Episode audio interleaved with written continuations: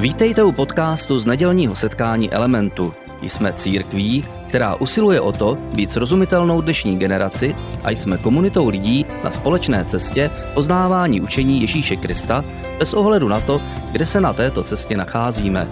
Doufáme, že dnešní přednáška bude pro vás užitečná. Přivítat ještě jednou v Elementu. Dneska pokračujeme, jsme přesně uprostřed naší série, kterou jsme nazvali Power Life a vize pro lepší život. A během této série mluvíme na téma osobní vize, což je, což je téma, které je potřebné v každé době, ale v době, ve které žijeme právě teď, tak je to ještě důležitější, protože je to doba, kdy spousta lidí neví, co před něma leží. Žijeme v nejistých dobách, kdy všechno je takové sypké a tekuté a lidi neví, co mají očekávat očekávat. A právě v těchto dobách první věc, kterou často lidé obětují, je osobní vize a řeknou si, nemá cenu cokoliv plánovat, nemá cenu mít jakékoliv sny, protože před námi je nejistá budoucnost, tak raději počkám, až jak se to vyvine. Ale to je trochu chyba, protože osobní vize je něco, co potřebujeme v každém okamžiku našeho života a právě v situaci, kdy všechno okolo je nejisté, potřebujeme vědět, proč vlastně na tomhle světě doopravdy jsme. Když mluvím o, o, o tom, že mluvíme na téma boží vize, a boží osobní vize pro nás osobně, a, tak tím nemyslím a, nějakou předurčenou budoucnost, která je daná a kterou máme objevit. Protože takhle někdy lidé k tomu přistupují, že jako všechno je, všechno, co se má stát, se stane, je takové oblíbené přísloví a, my to jenom musíme objevit nebo to musíme strpně snášet. Ale tomu u nás nevěříme, my vlastně věříme tomu, že budoucnost je, je otevřená, je plná možností, je plná různých alternativ, že budoucnost není uzavřená do, do škatulky, není předem určená, není přesně naplánovaná a, a ty nejsi jako, e, jako nějaká hříčka, nějaký pěšák uh, už připravené a odehrané hře. Ale že budoucnost je otevřená a že má spoustu různých alternativ, spoustu různých možností, do kterých vstupujeme a já věřím, že každý z nás má uh, potenciál, schopnost otevřít dveře do alternativní budoucnosti, která, která není, ale která by mohla být, nebo dokonce by měla být. Proto také vidíme v Novém zákoně spoustu veršů, které nás nabádají k aktivitě, k dobré aktivitě, kdy ti autoři píší přemáhej zlo dobrem. To není dané, že se děje zlo na světě. Není to automatické, není to něco, s tím nemůžeš pohnout. Můžeš to přemoct, můžeš nad tím vyhrát, můžeš odevřít dveře do jiné, lepší alternativní budoucnosti. Před eh, mnoha lety a jsem jednou četl Bibli a oslovil mě tam jeden takový krátký verš, který je v kontextu a, a proto spoustu lidí ho jenom tak rychle přeletí a přeskočí, ale mi tenkrát úplně ty slova vyskočil. Já jsem tenkrát si říkal, to je prostě, to je úžasné. Začal jsem přemýšlet nad tím, co znamenají implikace toho verše. Ten verš napsal apoštol Pavel církví do Korintu a napsal tam doslova tyhle slova. Jsme tedy boží spolupracovníci. Jsme tedy boží spolupracovníci. A já si pamatuju, jako by to bylo včera. Je to už mnoho let, je to takový zhruba 25 let, když jsem to četl a vyskočilo to přede mě. Já jsem říkal, to je prostě úžasné. My jsme boží spolupracovníci. Kontext, ve kterém to Pavel píše, je kontext, kdy se lidé v té církvi hádají, koho mají z vedoucích raději, protože křesťaní jsou obyčejní lidi, kteří taky mají různé žabobější války, to všichni dobře víte. A v tom kontextu Pavel se snaží říct, že všichni spolupracujeme vzájemně, ale navíc, že spolupracujeme se samotným Bohem, respektive, že samotný Bůh spolupracuje s námi. On tam říká v tom kontextu, že eh, on říká, já jsem zasel to slovo. Já jsem tady postavil nějaký základ, zasel jsem slovo. Apolos, to byl jeho kolega, kterého někteří srovnávali, Apolos zaléval to slovo, ale Bůh je ten, který dal zrůst tomu slovu. A pak on tam říká, že nezáleží na tom, kdo zaseva a zaleva, ale na Bohu, který dává vzrůst. Ale zároveň tam říká, a v té větě jsme boží spolupracovníci, že kdyby on nezaseval a Apolos nezaleval, tak Bůh nemá čemu dát vzrůst. A to je ta boží spolupráce. Na jedné straně, když my budeme jenom se snažit zasevat a jenom se snažit zalevat a Bůh nedá vzrůst, tak to nebude fungovat. Ale na druhé straně, když budeme doufat, že Bůh to prostě tomu dá vzrůst bez našeho zasevání a bez našeho zalevání, nic se zkrátka nestane. Protože Bůh pracuje pouze s tím, co my do toho přinášíme. Jsme jeho spolupracovníci, jsme spolupracovníci s samotným Bohem. Jak říká Marek Vácha, katolický biolog a kněz, on říká, že tvůrce tvoří tvůrce. Bůh jako stvořitel stvořil lidi ke svému obrazu jako někdo, kdo mají potenciál a schopnosti tvořit.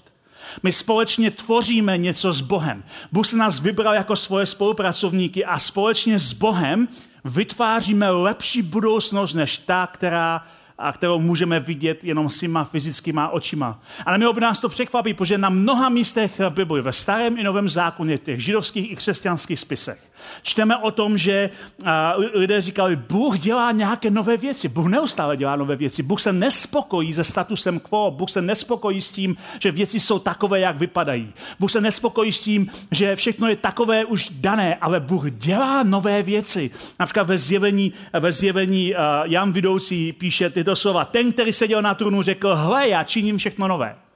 A je to, je to takový, uh, takový výkřik, který se táhne uh, celou Biblii, kdy Bůh říká, já dělám nové věci, já dělám nové věci, všechno dělám nové. Já, já povolávám nové věci, které nejsou, ale které by měly být. Povolávám je jako, jako věci, které by se měly stát. A to je úžasná zpráva a úžasný motiv, proč vůbec se bavíme o osobní vizi. Že Bůh sám, stvořitel nebe a země, si vybral tebe a vybral si mě jako své spolupracovníky. My jsme boží spolupracovníci. To mi přijde jako úžasná myšlenka a tady bych mohl dneska skončit s kázáním, že by to bylo hodnotné kázání, už tahle jedna myšlenka, ale to byl jenom úvod ke kázání. Uh, pojďme se podívat na to, o čem jsme se bavili v minulých, uh, minulých dvou dílech, aby se dostali trošku do děje a pak se podíváme na to dnešní uh, téma. Jak už jsem říkal, v těch nejistých dobách lidé přepínají na takový mod, přežití, snaží se hlavně plánovat nemoc dopředu, protože neví, co jim nejistá budoucnost přinese, ale v životě každý z nás v různých okolnostech našeho života potřebuje mít nějaké cíle, nějaké životní vize, něco, kam jde dopředu, do, do budoucna, protože cíle nám dávají naději, motivují nás vnitřně a způsobují, že životem nekráčíme na zdařbu. My jsme o tom mluvili v tom prvním díle. To slovo krásné české na zdařbu znamená pohyb bez určeného cíle. A lidé takhle někdy žijí, že žijí na zdař Bůh, že jakoby říkají nazdar Bohu a vůbec nemají konkrétní sílu v životě. A říkali jsme si, že naopak Bůh pro nás má konkrétní síle a má pro nás vizi, kterou objevíme, když najdeme určitý průsečík, když najdeme určitý průsečík našich hodnot, darů a zkušeností. Říkali jsme si, že každý člověk v životě má nějaké hodnoty, které nás formují. Jsou to vnitřní hodnoty, jak jsme nastavení. Říkali jsme si, že každý člověk má nějaké životní zkušenosti. Ale také jsme si říkali, že každý člověk má nějaké obdarování. Minulý týden jsme mluvili o hodnotách. Mluvili jsme o hodnotách, které jsou pro nás vlastně takovou pevnou půdou pod nohama a umožňují nám, umožňují nám zasáhnout správný terč, správný cíl. Protože ne, to není jenom o našem úsilí a o tom, že máme vizi a že máme cíle, my můžeme také měřit na nesprávný terč. Hodnoty jsou, jsou nástroj, který nám pomáhají zasáhnout správný terč a správný cíl. A říkali jsme si minule, že eh, hodnoty eh, často najdeme, své vnitřní osobní hodnoty najdeme podle eh, toho, když se podíváme dovnitř a zodpovíme si na takové dvě jednoduché otázky, co nás vytáčí a co nás obšťastňuje. To byly ty otázky a já, já jsem tím končil minulý, minulý týden, že jsem vás pozbudoval k tomu, abyste si jako domácí úkol zkusili popřemýšlet, co je něco, co tě vnitřně vždycky prostě vytočí, a teď nemluvím o takových těch malichernostech, že tě vytočí, že ti někdo nedá přednost na silnici, nebo eh, to jsou běžné věci, ale něco, co, co se děje ve společnosti dlouhodobě, co, co v tobě rezonuje, protože to ti pomáhá najít hodnotu a mluvili jsme o tom, jak to z toho můžeš najít. A také, co ti obšťastňuje, co ti dělá ohromnou radost, co tě motivuje. To jsou dvě takové věci, kde často najdeš tu svoji základní hodnotu nebo základní hodnoty, a, které v životě máš. Ale hodnoty nejsou jediná věc, dnes se podíváme na druhou věc, kterou potřebujeme k tomu, abychom naši svoji osobní vizi, a příští den se podíváme na třetí, a to druhou věcí je obdarování. Dneska budeme mluvit o obdarování a budeme mluvit o tom, že každý z nás má nějaké dary. A je to, vychází to z představy, že Bůh je dárce. Bůh není jenom tvůrce, ale Bůh je dárce. A když ty první křesťany, ti vedoucí první motivují k tomu, aby se modlili k Bohu, tak ho představují jako štědrého Boha. Mě se moc líbí, co třeba napsal Jakub. Jakub byl bratr Ježíše, a jeho fyzický bratr a e, pro nás, kteří jsou křesťaní, je to jedna, jedna z hlavních, jedna z takových hlavních e, věcí, proč říkáme, že můžeme věřit ve vzkříšení Krista, protože e, ten Jakub Ježíše nevěřil před jeho vzkříšením a po jeho vzkříšení se stal jeho učedníkem a vždycky jako říkáme takovou větu, že co by asi si musel udělat ty, aby si přesvědčil svého vlastního bratra, že jsi boží syn a většinou jako nic, že já mám dva bratry a kdybych udělal jakýkoliv zázrak, tak bych řekl, to je hezký trik, kde se to naučil, nikdy by mi nic nevěřili, takže to, že Jakub se stal eh, Ježíšovým vlastně následovníkem, i když byl jeho bratrem, je úžasné svědectví o tom, jak ho vnímal po skříšení. Ale Jakub píše uh, takový dopis těm prvním křesťanům, který máme v, v Novém zákoně a v, tom, uh, v té knize mluví hodně o moudrosti a říká tam, že, že se máme modlit za moudrost v životě, a v té pasáži, když mluví o tom, že se máme modlit za moudrost, tak říká tyhle ty krásné věty, které, které ukazují, jak křesťané vnímali Boha. On tam říká, ať si ale žádá od Boha tu moudrost, který dává všem štědře a nevyčítá. Který dává všem štědře a nevyčítá. To je, to je krásný obraz. Je mnoho lidí, kteří dávají. V životě máme spoustu lidí, kteří nám něco dávají ale někdy nám to vytýkají. Něco nám dají a pak nám to vytýkají. Říkají, ty jsi s tím nezaložil, nezaložil dobře. Nebo nám nedávají štědře, dávají nám jenom trochu, aby jsme nebyli lepší než oni. Ale on říká, Bůh dává všem štědře a nevyčítá. Nemá uh, výhrady, nesnaží se hledat nějaké kličky. Bůh dává všem štědře a nevyčítá. Mně se to hrozně moc líbí, tahle, tahle ten obrat, a, protože to ukazuje, jaký Bůh je. A křesťané vždycky věřili, že to je přesně obraz Boha, který je láska a který, který vždycky dává štědře a nevyčítá, dává bez výhrad. Je to Bůh, který dává, který dal svého syna a který nám také dává různá životní obdarování. Dává nám různé vnitřní obdarování, vrozené vlastnosti, anebo dokonce nadpřirozené dary. Bůh je ten, který dává štědře a nevyčítá. A dneska se tedy budeme specificky dívat na otázku obdarování, které potřebujeme k tomu, abychom objevili svoji osobní vizi. A budeme mluvit specificky o dvou oblastech, a to jsou talenty a duchovní dary. Talenty a duchovní dary. Protože ty dvě věci nejsou úplně totéž, ale vzájemně se potřebují a ovlivňují, ale není to totéž.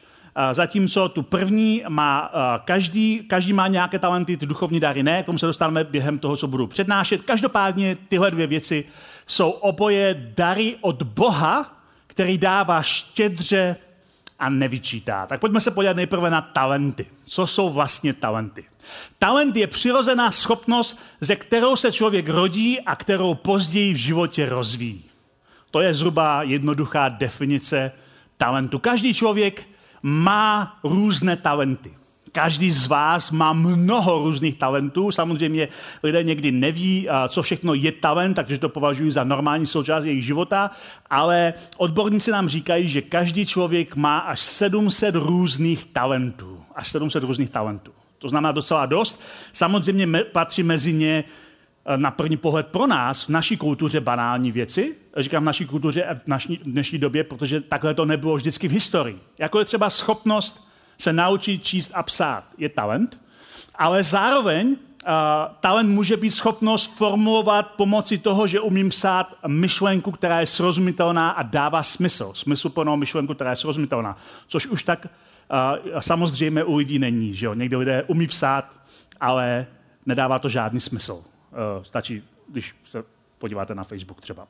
A tam je spoustu slov, ale ne vždycky hodně smyslu. Každý člověk ale má, každý člověk má mnoho talentů, které čekají na svoje objevení. Což ale také znamená, že pravděpodobně eh, mnozí z nás, nebo řekl bych možná většina z nás, dokonce možná bych mohl říct všichni z nás, máme v životě talenty, které nikdy neobjevíme. Které jsme nikdy neobjevili, nikdy jsme to neskusili objevit. Možná mezi námi uh, sedí nějaký člověk, který měl ohromný talent na, na fotbal a dneska mohl hrát třeba za Manchester United, ale prostě nikdy nekopl do balonu. Takže nikdy nezjistil, že má ohromný talent.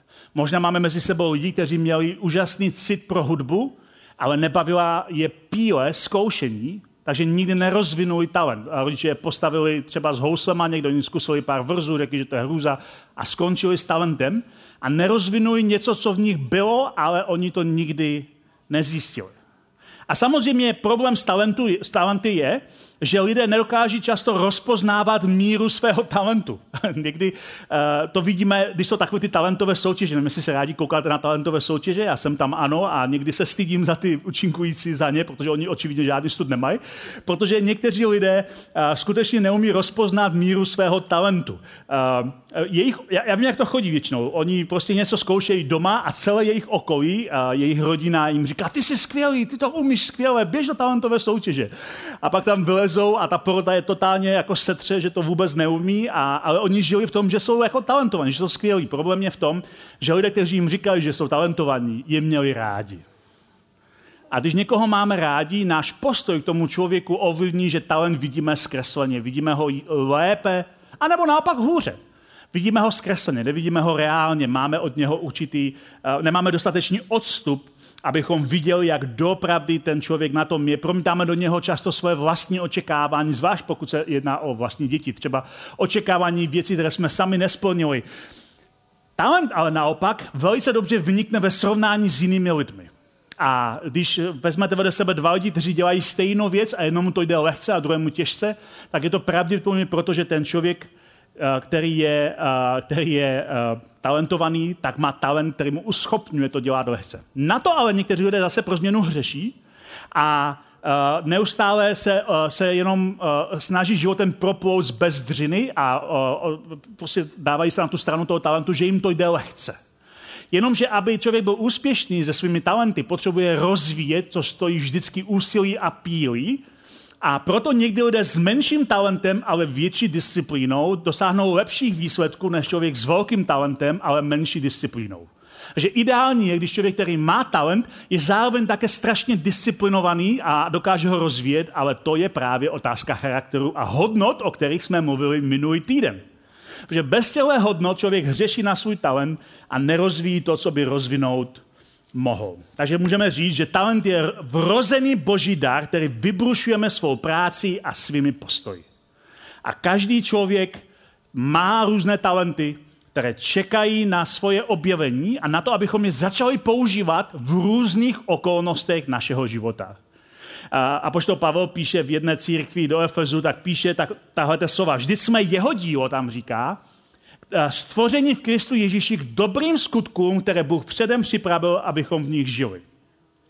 A já to nechápu tak, že Bůh přesně připravil pro každého, co má přesně udělat, protože to se, eh, eh, to se bije s tím, kdy naopak nás volá k aktivitě a k tomu, abychom dělali věci, které nejsou naplánované, ale spíše bychom mohli říct, že Bůh vytváří různé alternativy dobra a vytváří různé dveře, kterými můžeme stoupit do různé budoucnosti, a nám dává vrozené schopnosti, abychom mohli objevit, rozvinout klíč do těch dveří do lepší budoucnosti a skrz ty dveře vstoupíme do alternativní budoucnosti, která je lepší a přemáháme zlo dobrem a odevíráme věci, do, které nejsou, ale měly a mohly by být. A talenty, a abych to zakončil o těch talentech, objevujeme většinou tak, že experimentujeme s různými zájmy a kroužky. Důvod, proč rodiče posílají děti do různých kroužků, když jsou děti, je ten, že chtějí, aby děti objevily, v čem jsou dobré. Aspoň tak, aby to mělo být. Horší důvod je, že rodiče chtějí se realizovat pomocí svých dětí, ale to věřím, že žádný rodič tady nedělá. Všichni rodiče chtějí jenom, aby děti se rozvíjely v tom, v čem jsou dobré. Ale díky tomu, že člověk zkouší různé zájmy, objeví, v čem je doopravdy, doopravdy dobrý. Já si pamatuju, eh, jak jsem objevil, že jsem dobrý ve čtení knih. Že jsem dobrý, že si pamatuju to, co čtu. Když jsem se narodil, tak jsem měl, uh, měl jsem spoustu různých uh, problémů, ale jeden z mých problémů byl, že jsem prakticky vůbec nemluvil, což je dneska docela paradox životní, že? Ale měl, když, jsem, když jsem byl malý, tak jsem vůbec nemluvil. Byl jsem totálně zamlký člověk. A uh, učitelky v, ve školce A ve škole měli z toho jako poměrně obavy z nějakého důvodu, nevím proč. A, a, a tak rodiče přesvědčili, že mě musí poslat na doktorům, aby to nějak proskoumali. A doktoři mým rodičům poradili, ať hlavně se ujistí, že čtu, protože když budu číst, tak se rozvine moje slovní zásoba a pak se, doufejme, také rozmluvím. To byla jejich rada, jsou to 70. léta, že jo, takže trošku to berte s rezervou. Každopádně rodiče mě začali brát do knihovny, kupovali mi knížky a já jsem začal číst a najednou jsem si že mi to strašně baví. A že, že začal jsem číst ty knížky velice rychle. A začal jsem číst ohromné množství a kromě toho, že se skutečně rozvinula moje slovní zásoba, tak jsem se skutečně rozmluvil až do té podoby, že dneska by si zoufali někteří lidé přáli, abych se vrátil zpátky do svého původního nastavení. Ale uh, pamatuju si na ten moment, kdy jsem objevil svůj talent. Bylo to, když jsem chodil do takové malé knihovny, která byla kousek od našeho, kde jsem bydl, kousek od toho domu, kde jsem bydl. A to byl takový panelákový byt ve své podstatě, tři malé místnosti, tři oddělení nejmenší děti, střední děti, starší děti. A já jsem stál v tom oddělení těch starších dětí. A koukal jsem se na ty police s těma knihama. A uvědomil jsem si, a zase toho jsou 80. let, protože z rezervou nebylo tolik knížek jako dneska. Stál jsem tam.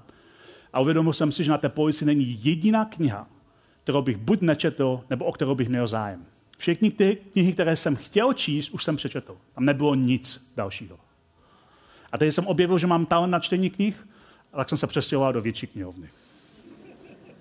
Každý z nás máme různé talenty, které čekají na objevení. A čekají na to, abychom se v nich rozvinuli, abychom zjistili, že nám to pomáhá skutečně vytvořit alternativní, lepší budoucnost. A když budeme zkoušet a experimentovat s těmi talenty, tak najednou zjistíme, eh, že některé ty zájmy v nás zbuzují emoce, které jiné ne. Myslím pozitivní emoce. Emoce je důležitý ukazatel toho, jestli talent máme nebo ne. Jestli něco děláme dlouhodobě a dlouhodobě se u toho strašně trápíme, tak je to ukazatel toho, že to není asi náš talent. Ale jestli je to něco, co nás vnitřně nabije, co nás, co nás posune, i když jako nemáme rádi třeba tu píli, která s tím souvisí, ale ta samotná věc nás posouvá kupředu, tak je to talent, je to ukazatel, že to může být skutečný talent. A pak samozřejmě také záleží na tom, jaké ovoce to nese jestli něco děláme a najednou eh, to přinese nějaké pozitivní výsledky, tak ta kombinace toho, že něco děláme, že nás to baví eh, a že, eh, že to nese pozitivní ovoce, jsou vlastně ukazatelem toho, že tam může být talent, který stojí za to rozvinout víc.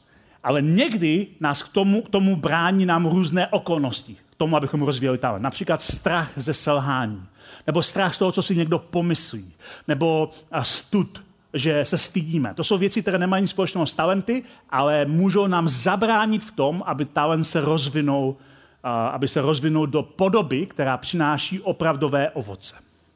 Neměli bychom skutečně zapomenout na to, že strach je veličina, která talent zabraňuje rozvíjet. Konec konců Ježíš o tom sám mluví, takovém tom známém podobenství, kdy vypráví o bohatém uh, muži, který odjíždí na služební cestu a zavolá si svého služebníka, každému dá uh, nějakou, nějakou míru uh, peněz, se kterým má, má hospodařit. A pro nás je hezké v češtině, že to slovo použité pro tu míru peněz se jmenuje talent. Jo? Takže my můžeme mluvit přímo o talentech, když to vlastně je o penězích. A on tom příběhu Ježíš říká, když pak se ten člověk vrátí, zavolá svoje sluhy, aby mu řekli, co dělali s těma talentama, které jim dal, tak oni všichni říkají, co dělají, a pak tam přijde jeden, který říká, dostal jsem strach, odešel jsem a ukryl jsem tvůj talent v zemi. Hele, tady máš to, co je tvoje. Jo? Dostal jsem strach a proto jsem s tím nic nedělal, talent jsem nechal prostě pohřbený. A v tom příběhu Ježíš eh, toho člověka de facto serve a ty ostatní pochvál a jemu řekne, ty, ty jsi prostě, ty jsi zlý člověk, ty jsi dostal dar, ale rozhodl se ze strachu nebo z pohodlí nebo z čehokoliv jiného se rozhodl, že s tím nic nebudeš dělat. A proto ten talent vzal a dal někomu, kdo těch talentů měl hodně a toho člověka vyhodil ven. To je prostě podobenství, které ukazuje, že Bůh nám dává dary, ale ty dary jsou také proto, abychom je použili. Že pokud v životě budeme skutečně chodit na zdař Bůh a nepoužijeme talenty, které máme, tak tím říkáme vlastně Bohu nazdar. Mě nezajímá, že máš alternativní lepší budoucnost, že máš nějaké dobré skutky. Mě nezajímá vůbec nic. Já chci žít podle svého pohodlí. Duchovní dar je trochu něco jiného, když se podíváme na duchovní dary. Slovo duchovní dar evokuje, že je to něco jako dar ducha pro lidi, kteří jsou plné ducha a někdy tomu říkáme nadpřirozené dary, protože to ukazuje, že na rozdíl od talentu to není vrozená vlastnost, ale člověk dostává dar, duchovní dar později na své cestě za Bohem jako zvláštní uschopnění, nadpřirozené uschopnění pro to, abychom mohli sloužit Bohu. A to je velice důležité. To ovšem neznamená, že talenty jsou méně cenné. Když mluvíme o duchovních darech, tak někdy toho, jako lidé si říkají křesťanství, když toho říkají, že duchovní dary jsou lepší než talenty. Není to méně cenné, obojí je boží dar tvé talenty, přirozené vlastnosti, které máš při narození, i tvoje duchovní dary, to znamená dary, které dostáváš později v životě, jak tě Bůh zmocňuje ke službě Bohu, tak obojí je od Boha, je to dar od Boha a ve skutečnosti spolu, spolupracují a mnohokrát člověk objeví své duchovní dary až poté, co začne pracovat se svými talenty, takže vlastně můžeme říct, že talenty a duchovní dary spolupracují a vzájemně se doplňují že spolupracují a vzájemně se doplňují. A v Novém zákoně máme několik seznamů duchovních darů, těch nadpřirozených obdarování, které Bůh dává svým lidem, aby mohli mu lépe sloužit. A my, když se na ně podíváme, tak zjistíme, že mnoho z nich má doplnění a s těmi normálními přirozenými talenty, které v životě máme. Například existuje duchovní dar pozbuzování. Člověk, který má duchovní dar pozbuzování, dokáže, dokáže lidem je naplnit naději, odevřít pro ně, jakoby, že vidí najednou, že svět má smysl. Ale tenhle ten nadpřirozený dar pozbuzování může být doplněný přirozeným talentem umění. Že člověk je schopný napsat třeba píseň nebo natočit film, který toho člověka ohromně pozbudí. A všichni to znáte. Jsou konkrétní písně, jsou konkrétní filmy, na které když se koukáte nebo když posloucháte, tak vás to jakoby otevře k Bohu. Posune vás to dál a říkáte si, v čem to je. Možná je to právě proto, že se duchovní dar pozbuzování doplnil s talentem. Talent je taková ta řemeslná část a ten duchovní dar je něco, co tam dává tu nadpřirozenou jiskru. Nebo například uh, nadpřirozený dar vyučování uh, může být doplněný talentem psaní a to způsobí, že člověk je schopný napsat kvalitní třeba teologickou knížku. A nebo duchovní dar pohostinnosti, věřte nebo ne, existuje něco jako duchovní dar pohostinnosti a duchovní dar pohostinnosti neznamená, eh, že prostě umíš navařit.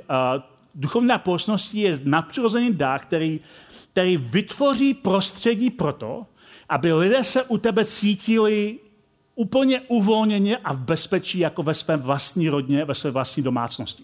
Pamatuju si, když si v Chomutově jsme měli jednu rodinu, která měla duchovní dar pohostinnosti a nevěděla o tom, že to je duchovní dar.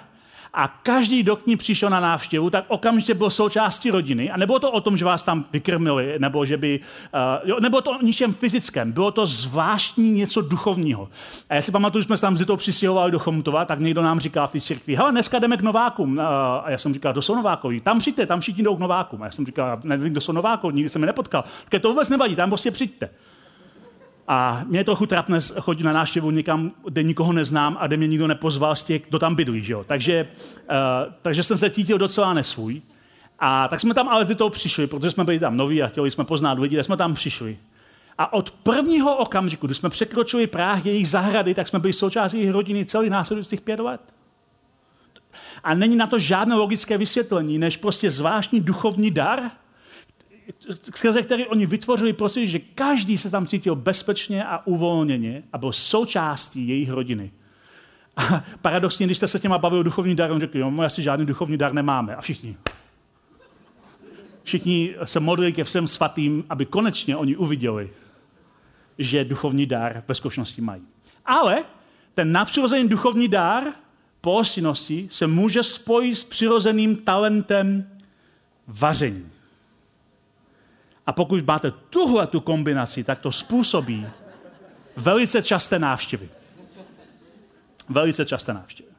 Stejně jako u, u a, talentu, i duchovní dary objevíme tak, že sloužíme Bohu v různých příležitostech. To je jeden z důvodů, proč v Lamentu dáváme důraz na službu a, a, a zveme lidi, aby sloužili Bohu. Ten důvod není jenom, že potřebujeme, aby práce byla udělána. Ona konec konců, na to se dají najmout lidi a dá se udělat s pár lidma. Ale ten důvod je, že když člověk něco dělá, když se někde rozvíjí jeho charakter, když pracuje v týmu, tak najednou začne objevovat, že jsou i oblasti, ve kterých je lepší než jindy. A začne objevovat svoje přirozené talenty, ale také začne objevovat svoje duchovní dary. Proto člověk vždycky začíná sloužit na základě ochoty sloužit, ale pak najednou zjistí, že se v něm něco krystalizuje a některé věci uh, jdou nahoru jako, jako smetana. Jo? Jdou nahoru prostě tak, že najednou všichni vidí, ten člověk je obdarovaný ještě v něčem víc a je to, je to dar, který dává Duch Svatý. A my vidíme, jak to vlastně celé začalo, jak první křesťané chápali ty duchovní dary. Ještě před Ježíšem jeho bratranec Jan Křtitel křtil Židy k tomu, aby, aby činili pokání. Jeho poselství bylo takový jako prorok, poslední z velkých proroků starého zákona. A Jan Křtitel mluvil o tom, že, že se přibližilo Boží království, aby se lidé nechali pokřtit ve vodě. A a na znamení odpuštění svých hříchů. A pak ale lidé si říkají, to je možná Mesiáš, ale Jan Křitel říká, po mně přichází někdo silnější než já, a já nejsem hoden ani se sehnout a rozvázat mu řemínek sandálů, já jsem vás, vás křtil vodou, ale on vás bude křtít duchem svatým. Takže říká, tady přijde někdo, kdo a pro ně to nebyla úplně jasná řeč, protože oni neměli koncept ducha svatého a duchovních věcí tak, jak, jak tomu rozumíme dneska my. Takže oni, oni řekli, takže dá přijít někdo jiný, kdo nás pokřtí ještě do nějakého jiného elementu, než je voda, do ducha svatého. A do toho nás ponoří. A pak později Ježíš skutečně to připomíná ty slova. A ve skutci první kapitole, když Ježíš je se svými učedníky předtím, po svém zkříšení předtím, než od nich odchází do nebe, tak jim říká, Jan křtil vodou, ale vy budete pokřtěni duchem svatým. Přijmete moc Ducha Svatého přicházející na vás a budete mi svědky v Jeruzalémě, v celém Jusku, Samaří a až na konec světa. A Ježíš tady říká, a vy budete zmocnění, budete zmocnění a, mým duchem, budete pokřtění mým duchem a dostanete moc, která způsobí, že mi budete sloužit, budete mými svědky, že se stanete součástí mé družiny po celém světě a, budete, a, a to naplnění vás zmocní a vypudí, abyste mi byli svědky po celém světě. A to je přesně to, jak eh, první církev začala věřit v ty duchovní dary. Že si řekla, aha, toho je nějaké nadpřirozené zmocnění k tomu, abychom mohli lépe sloužit Ježíši. A, a později to začali ti první vůdcové církve, jako apoštol Pavel a Petr, rozpracovávat to učení o duchovních darech a začali říkat lidem, a ve starém zákoně ve se podstatě tam bylo pomazání. Pomazávali speciálně lidi k tomu, aby byli král, králové a kněží a, a proroci. Ale v novém zákoně máme obdarování, které Bůh dává úplně každému. Každý má, každý, kdo věří v Ježíše, má nějaký duchovní dar, který mu Bůh dává, aby ti mohl sloužit Ježíši. A Pavel píše v 1. Korinským, to vše působí jeden a ten týž duch, který obdarovává každého jednotlivě, jak on sám chce. Bůh se rozhodl, že každému dá dar, duchovní dar, jak on sám chce. Že můžeme říct, abychom to zhrnuli, duchovní dary, že duchovní dary jsou božím nadpřirozeným uschopněním ke službě Ježíši nad naše přirozené limity. A to je důležitá ta poslední část, protože všichni máme přirozené limity. Naše talenty mají svůj přirozený limit. Nikdy nepřekročíme ten limit. Dokážeme prodloužit ten talent díky svému úsilí a tvrdé práci, ale každý ten talent má něco jako skleněný strop. Nikdy nepřekročíme ten strop, ty svoje přirozené limity. Ale duchovní dary nám pomáhají překročit naše přirozené limity do věcí, které bychom sami o sobě zvládnout nedokázali. Proto můžeme říct, že ty duchovní dary prorážejí ten skleněný strop našich přirozených omezení. A to je důvod, proč potřebujeme rozvíjet nejenom svoje a, talenty, ale také duchovní dary. Petr, druhý z těch velkých apoštolů, ve svém dopise církvi napsal, každý z vás dostal nějaký dar, tam používal toho slova dar, to slovo charismata, to znamená duchovní dar nebo dar milosti přesně. Každý z vás dostává duch, nějaký dar a tak si s ním navzájem služte jako dobří správci, jako dobří správci rozmanité boží milosti. Každý má nějaký dar k tomu, aby jsme si vzájemně mohli sloužit. Takže když mluvíme o tom, že naši osobní vizi najdeme v průsečíku zkušeností, o těch budeme mluvit příští týden, hodnot, co nás štve, co nás obšťastňuje, ale také daru, co nás baví, kde neseme ovoce, co jsou naše talenty, co jsou naše obdarování, pak to znamená, že, že tam najdeme také i prostor pro svoji službu. Jak můžeme přinášet ovoce, které, které pomáhají jiným lidem. které pomáhá Ježíšově církvi. Podobně jako u talentu duchovní dary najdeme podobným způsobem a to je, že zkoušíme, jak už jsem říkal, různé služby, zkoušíme různé možnosti a pozorujeme svoje pocity a koukáme se na svoje ovoce a často ten duchovní dar vyplyne na povrch jako, jako něco, kde skutečně jsme dobří, neseme ovoce a všichni okolo nás si toho všimnou.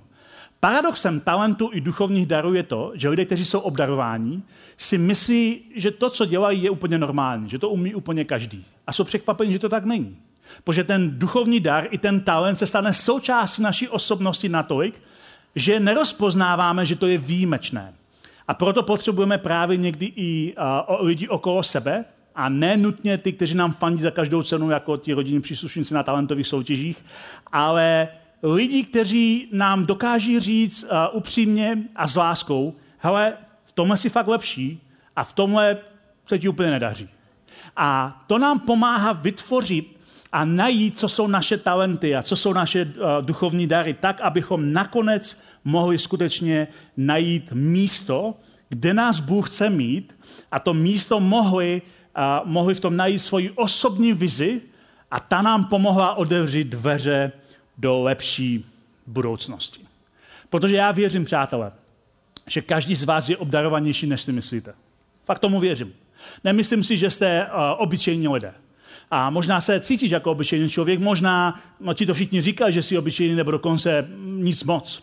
Ale z božího pohledu úžasná zpráva je, že tebe, to, co svět považuje někdy za méně cenné a za zbytečné, tebe si Bůh vybral jako svého spolupracovníka, jako svoji spolupracovníci. Bůh chce tě pozvat do spolupráce se sebou. To je úžasná zpráva.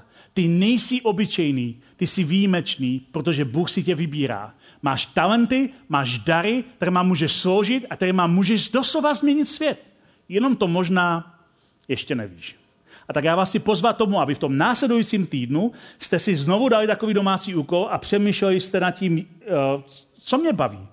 Kde se u toho cítím dobře? Kde mám pozitivní výsledky? A jak mohu Bohu sloužit s tím, co mě baví a kde mám u toho výsledky, tak, aby se mohl přinést skutečně nějaký dobrý, dobré ovoce. A nakonec, když ty věci se skloubí i s našima zkušenostma, s naším charakterem, našima hodnotama, tak najdeme vizi pro svět, který je lepší než to, co vidíme dnes svýma fyzickýma očima. A to je to, co my zoufale potřebujeme a co ty, v čem ty nám můžeš pomoct. Mějte se krásně, uvidíme se příští týden. Děkujeme za poslech přednášky z nedělního setkání Elementu. Budeme rádi, když nás navštívíte také naživo, a to každou neděli od 10 hodin ráno v kině Biocentrál v Hradci Králové. Být na místě přináší větší zážitek, výbornou hudbu a přátelskou atmosféru. Více informací o našich aktivitách najdete na webu element.cx nebo na Facebooku Element Hradec. Těšíme se na vás! thank you